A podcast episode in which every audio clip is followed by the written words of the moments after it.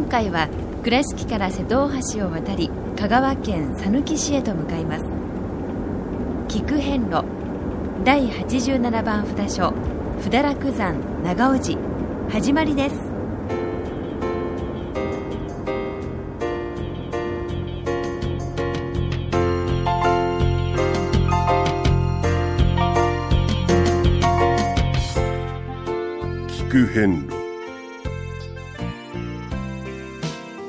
四国88カ所をお坊さんの先立ちのもと一つずつお送りする番組です。出演は倉敷中島・高蔵寺住職の天野幸雄さん。落語家で矢掛町国正寺住職の桂米広さん。そして杉本京子さんです。この番組は仏壇仏具の法輪と J チョイス構造寺倉敷倉歯科以上各社の提供でお送りします。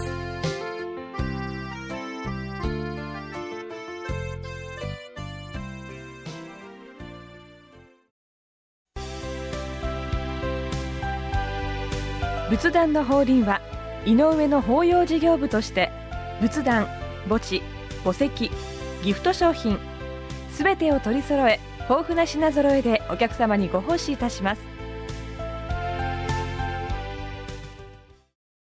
倉敷からお車でお遍路に向かうあなた。車の調子は万全ですか？水島北緑町の J チョイスはあなたの愛車を真心込めて整備点検いたします。安心の車で安全運転。交通安全道中安全はお大師様と J チョイスの願いです。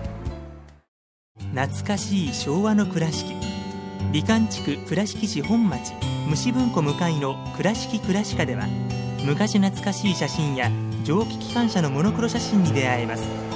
オリジナル絵はがきも各種品揃え手紙を書くこともできる「倉敷倉歯科」でゆったりお過ごしください。第87番不堕落山観音院長尾寺様に到着いたしました、はい。えーここは本当にまた街中のそうですね古い、はい。ええーこの讃岐の町のね、ええ。えー風景の中にええ。溶け込んだ、はい。あの平屋というかこう平地の、えはいはいあはい。のもう全然段差のない、うん。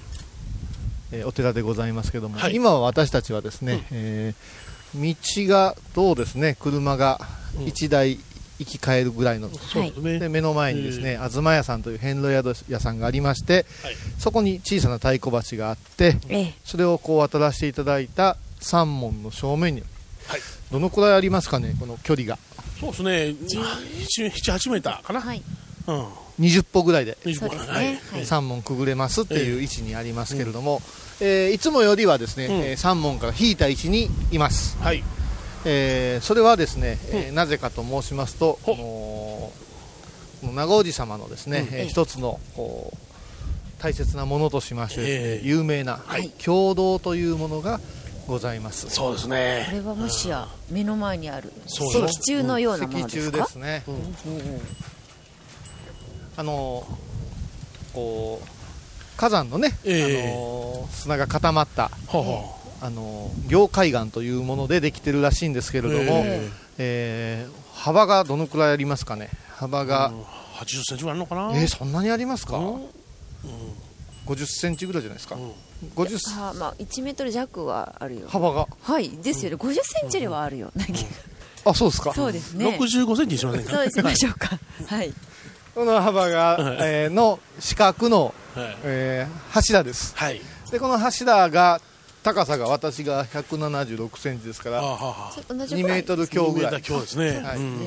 今日はサイズが全くお互い、あのー目分量が違いますが。2メーター15にしておきましょう。そうしましょでこの四角と言いましたが、うん。この角が取れてます面取りね。面取りがはい。されておりまして、ええ。ー梵字が刻んでありまして、はい。その上に、えー傘が乗っかっておりまして、うえその上が宝珠でしょうな、えそうですね。あのーはい。向かい側には少し背の低い、小ぶりなはい、これが一対となってまして、えー共同とはい。申します。共同という言い方あの後世になっては共闘ってって言ってあの筒筒と書くはいはいはい。表現方法がありまして、ええ。この方がイメージ湧きやすいと思うんですけども、うんあの筒があって、はい真ん中に、えーお経を所作したものを、うん。えー収めると、はい。そしたらこうお経が立ちますわな、ええ。まあ、そういうことで、あのー祈願事や供養事を用いたと、はい。まあ、その、まあ、元祖というかうん。中国から入ってきた様式の、最前線のものがですね、はい。えーまあ、古いものがここへ、はい。まあ、ありますよっていう状況でしょうね、うん、大体1200年代はいの頃のものだと言われておりましてあそうですか。う。んえーとまあ、戦乱の頃のね、はいはいあのえ公安6年ってなってますね。はい。1200年代だったと。1270年ですね。そうですね、ええ。ーやっぱしこれはえどうなってますか？それは鎌倉時代の後期中後期。おはようござはいます、はようございます。はい。こんにちこんはにちは。子供たちが。可愛らしいな。ねはい僕らもあんな時があったんだ。道と山門のはい距離が分かっていただけたと思いますが、はい。今あの皆さん課外事業ではい。入っておられまして、挨拶いただいたところでございますが、えっと話戻しましてお。結局この共同というのは、はい。まあ、何かあった時の願掛けというものですかね。あのまあ今でもね、ええ。納骨の際にはですね、はい。はい。あのお骨の枕なんて言って倉敷の方では言うんですけども、うんうんうん。あのお骨を直接はい。大地に納めるのにはうん。気の毒であって、ええそして残されたものが徳を積むという意味でお写経を49日間しまして、ええ。その、えーお経のうん上にあ大地とおはい。骨の間に、うん。えーお経を挟んで、はい。供養するなんていう方法もあるけども、うん。えーまたあの法教院塔なんていう、はいはいはい。あのー五輪塔とはちょっと細工が小さな、ええ。あのー細かな細工がしてある、あのお墓とはちょっと違うこれはお経のですね功徳を増すためのはい。ものでございますが、はい。そういうものであの昔からこのお偉い方がですねえ懸命にしたお写経をいただいて、ええ。そこにこの度胸以上のええ功徳を頂戴しましょうというようなものがだからこのお経に絡むことははい筒とか塔とか銅とかいう言い方をするわけですね。はい。えはい。えーここのですね、はい。えー三門前というのはやはりその共同が随分目立ちまして、はい。えー、とその前にあの少しこれまでの札所から言いますと小ぶりな、えええー三門がありますけれども、えー真ん中に、えー釣り鐘がありますから、はい。こういう三門のことを、えーどう申しますか？鐘楼三門。さすが。ありがとうございました。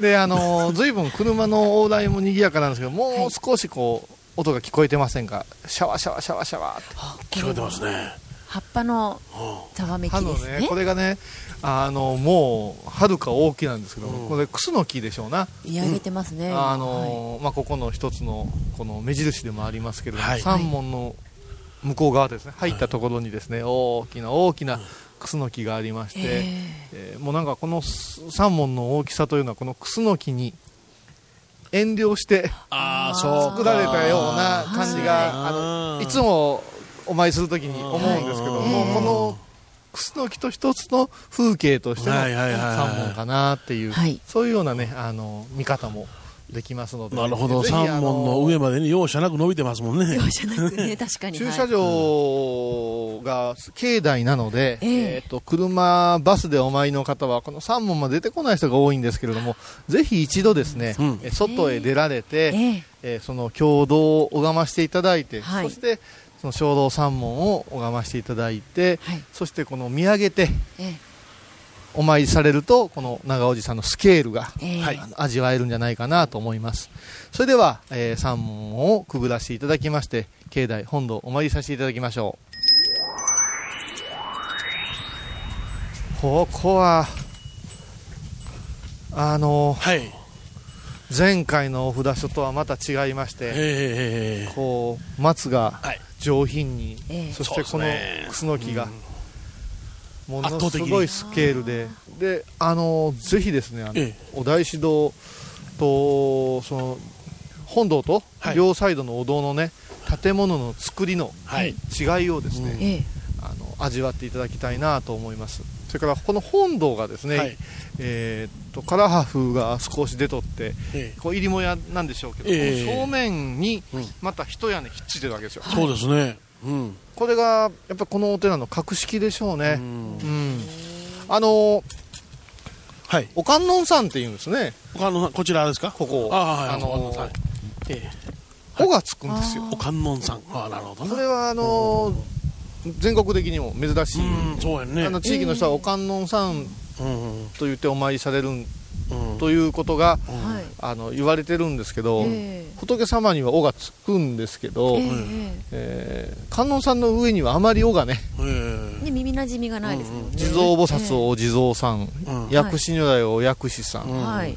それから弘法大師様のことお大師さんとはい言いますけど、観世音菩薩のことを観音様とは言いますけどお観音さんという言い方いうのは、あこの地域独特の,、ええ。あの言い方かも分かりませんけども、ここもあの、えうん、あの参拝の方々も多いですけどはい。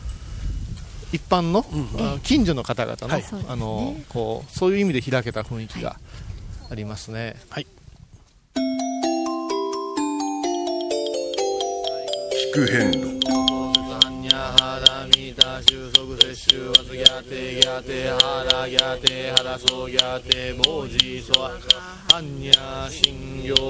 第87番長王子ご本尊小観世音菩薩様ご神言にはオンアロリキャソアカオンアロリキャソアカオンアロリキャソアカナム大師返上金剛ナム大師返上金剛ナム大師返上聞く遍路。今本堂のはい。お勤めを収めまして、ええ。もう一遍こう本堂を引いてええ。見せていただいてるんだけど、見れば見るだけ不思議な感じですね。あそこの真ん中にね大きな屋根が。皆さんがあの屋根の絵を描いてくださいって言ったら板と板が対になった、うん。はい。あのこうね、ええ。あの子供さんでもやるような、あのー屋根の絵描くと思うんですけど、ええ。屋根の上にもう一個屋根が乗っかってるような作りなんですよれであそこに扉があるんですよね。はい、えあれは何あそこにでも五門がありますもんね、ええ。えあの実はこのお寺の歴史を調べますとね、はい、お観音さんって言われてるのとつながるんじゃないかなと思うんですけど、ええ。王というね、はい。あの西大寺観音院のですね、あええ有名な日本三大え紀州ですか、はい。あるでしょ？あれをねここでもやってたという記録がありましてね、男たちが審議をね、あはい。はい、投げた。これで実はそれは平成14年やったと思いますけども、うん。えー大勢よその方が来られて、うん。あの問題があったんですよ、はい。それ以来それが中止になりまして、はい。今あの大きなお餅を運ぶ、はい。そういうふうなあの力あ持ちという。それで餅な、ええ。あの餅つきが、ええ。あの大きく出てるし、ええ。あああれに変わったんですよ。となると、うん。この境内整備も合点がいきますよ、ねすね。あの書道は、えたくさんその、えはい。ね、森のような境内を作ってる場合ではなくてですね、はい。ここにその年男たちがひしめくわけですからええーとなりますとやっぱりこれでも狭いぐらいになるんでしょう、えはいでしょうね、ええはいはい、ああ、そうか、それでか、それで上からこう望むということも想像できるわけですね。で。すよ。あそこに扉があるのも不思議じゃないんですよ。あーはいはいあーそうかそうか。これもう一つね、あの、気づいてほしいんですけど、はい落ち葉が少ないですね。はいはい風はきついですけども、雪も少ないからこそこの複雑な屋根の作りはできるわけですよ。あの前回のね白地さんのようなですねあのたくさんの木々がに囲まれた、うん。落葉樹が多いような、ええ。あの境内にこの建物にしてしまうと建物あっという間に、ええあの傷みがありますね、えだからあのその周りの植物、それから気候風土、うん。お雪が降る風が強い、ええ。雨が多いなんていうことを見て、はい。屋根を検討するとですねそのこの厳しさが見えてくるんじゃないかなと思いますがなるほどね。こうやって改めて弾いてみると面白いですね。ね聞く遍路。高蔵寺は七のつく日がご縁日。住職の仏様のお話には生きるヒントがあふれています。第2第4土曜日には子ども寺小屋も開校中。お薬師様がご本尊のお寺倉敷中島・高蔵寺へぜひお参りください。仏壇の法輪は井上の法要事業部として仏壇墓地墓石ギフト商品すべてを取り揃え豊富な品揃えでお客様にご奉仕いたします。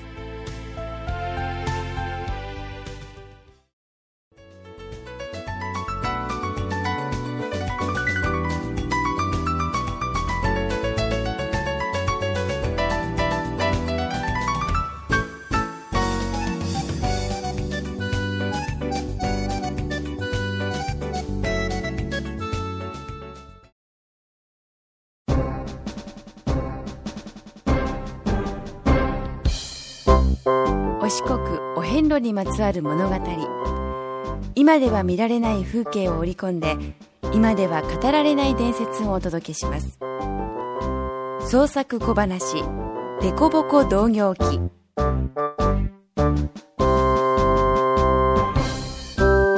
おおなんやここの境内野球でもできそうやな。ここは第87番お札所長おじさんやな。なんでこんなに境内が広いねん？ここのお祭りで三味線餅つきちゅうのがあって大勢の三味線のお囃子に乗せてお餅をつくんや。新年の2日にお餅をついて大きな鏡餅を作ってお供えする。それから7日にそのお鏡を運ぶ大鏡力持ち運搬競技が行われる。ほう鏡餅を持って走るんかいな。いや走れたらええけどな。重いんやで。150キロもあるんや。150キロ。そんなん持ち上がるんかいな。昔黒岩という力士がおって長王子の仁王様に記念して境内の大きな石を持ち上げ金剛力を授かったことで始められたとされてな。100年余り続いてんねや。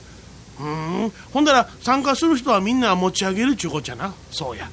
けど残念なこともあって大鏡力持ち運搬競技のほかに栄養中って裸祭りもあったんやけどいろいろ事故なんかがあって今では縮小されてしもうたんや。ん？裸祭り？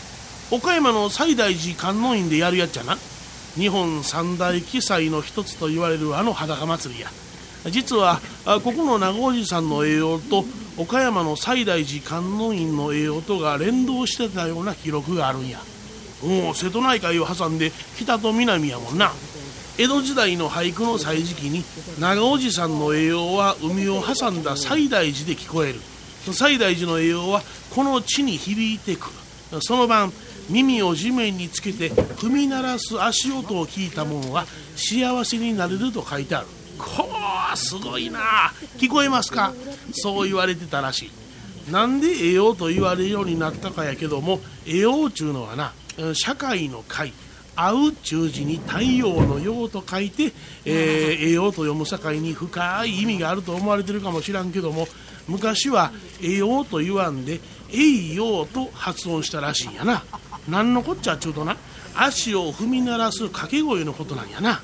今ではわっしょいわっしょい言うてるけど少し前まではえいよえいよと言うとったんやで覚えてはるお年寄りは今でもおられる。へえ掛け声がそのまま祭りの名前になったんや。そんなんは容器あるんやで。四天王寺のお正月の14日の祭りもどやどやちゅうやろ。投げ込まれた合法院と言われる西大寺の真理のようなもんを奪い合うんやけどもどやどやと六時堂に群衆が集まるからこの祭りがどやどやと呼ばれるようになった。どやどやちゅうてな足を踏み鳴らしたり押し合うからやちゅう説もあるな。ああここでも足踏みか。足を踏むっちゅうのはな相撲のしこと一緒で邪気を払うっちゅうこっちゃ。その音がダだ。それがなまってダッタン東大寺のお水鳥の法要にダッタンちゅうのがある。これはタタールという中国の北側モンゴル付近を表す漢字を当てて今では仏教らしい雰囲気になってるけどもこれもやっぱりダダダダッと走り回ったりバッタンバッタンと激しく礼拝したりする音が名前の元になってると言われる。あそうか。音に漢字を当てるちゅうこともあるんや。その逆もしかりで漢字はできたけどさあどう読むかと思った時に音を音をそのまま漢字の読みにすることもあった。まあ簡単なところでは動物やな。例えば犬。この音読みは何や？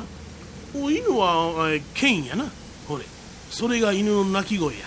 犬はワンワンやない。ケンケン。ケンケン。ケン言うてな。猿はエンと読むやろ。これはエンエン、えー猫は美容やな。中国では美容と言わんとミャオ。ミャオ。発音するな。鶴はカクね。クークーどうや。おもろいやろ。あなるほどな。まあまあみながみなやないけどそういう事例もあるっちゅうのは覚えとき。それでか。それで日本では太陽はさんさんと輝くんで英語でも「さん」やねんな。あ道路とロードもよう似てるしな。ええすまんすまんゴンタさすがのわしもそこまではよう責任持たんわ。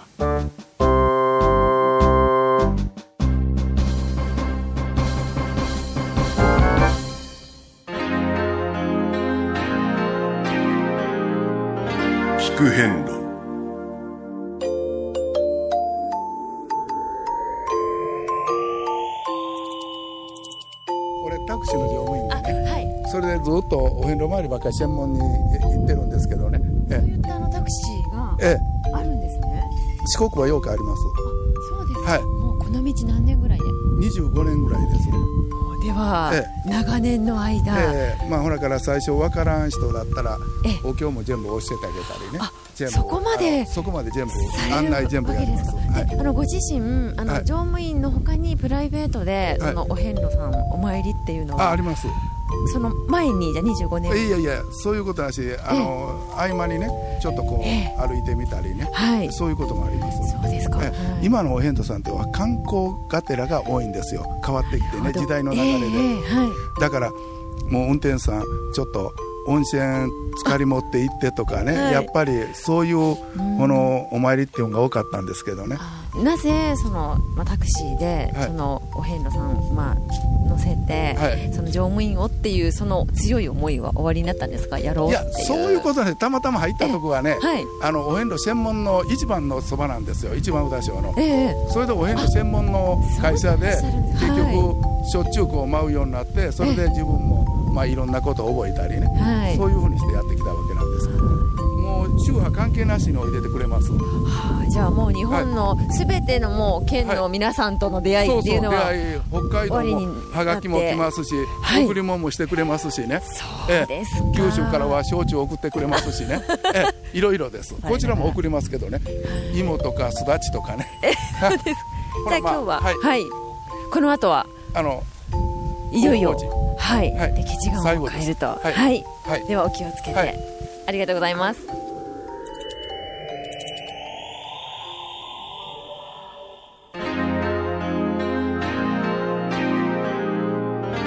聞く遍路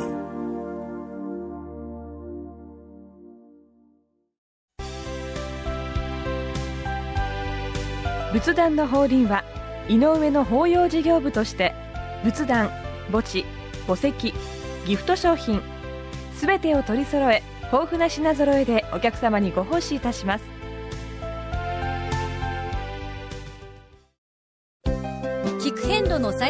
報や出演者のブログを見ることができるウェブサイト聞く遍路 .com 番組をお聞きになった後でホームページをちょっと覗いてみてください。音で紹介した内容を写真でご確認いただけます。まずは「聞く遍路」とひらがなで検索。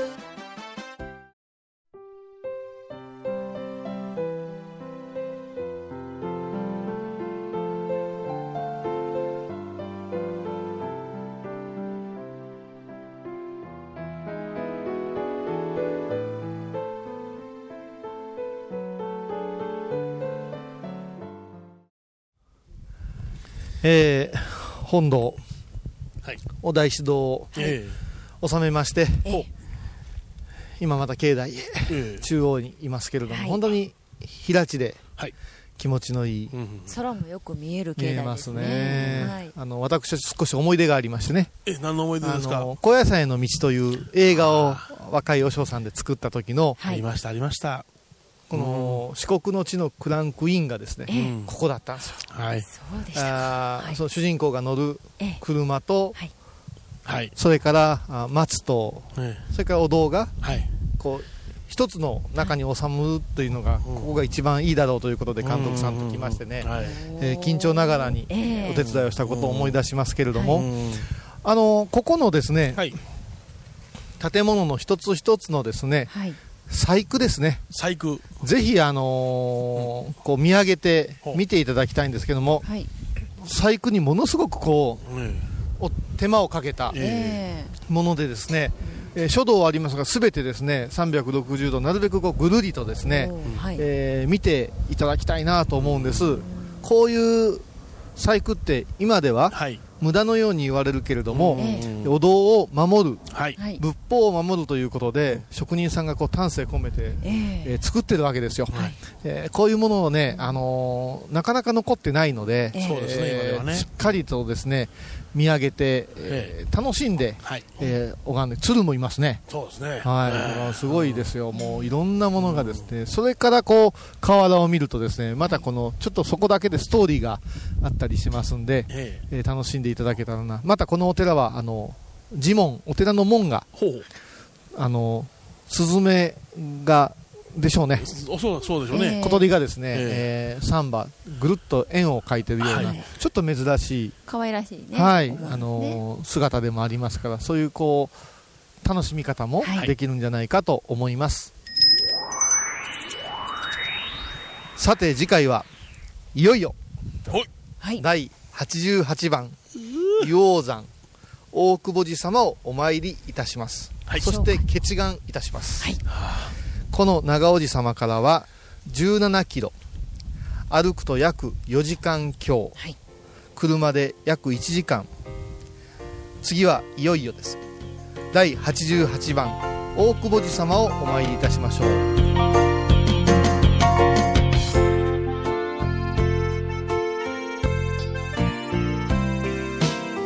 菊遍路。今回は第87番札所札楽山長尾寺をご紹介しました。長尾寺は香川県さぬき市にあります。では倉敷からのルートです。まず瀬戸大橋を渡り高松自動車道の指導インターチェンジで高速道路を降ります。高速道路の側道を戻る形で800メートルほど進むと県道3号線と交差しますのでそこを左へ。3.6キロほど先の広瀬橋を右に曲がりさらに1.5キロほど進んだところを右に曲がると長尾寺に到着します。それでは次回も一緒にお参りしましょう。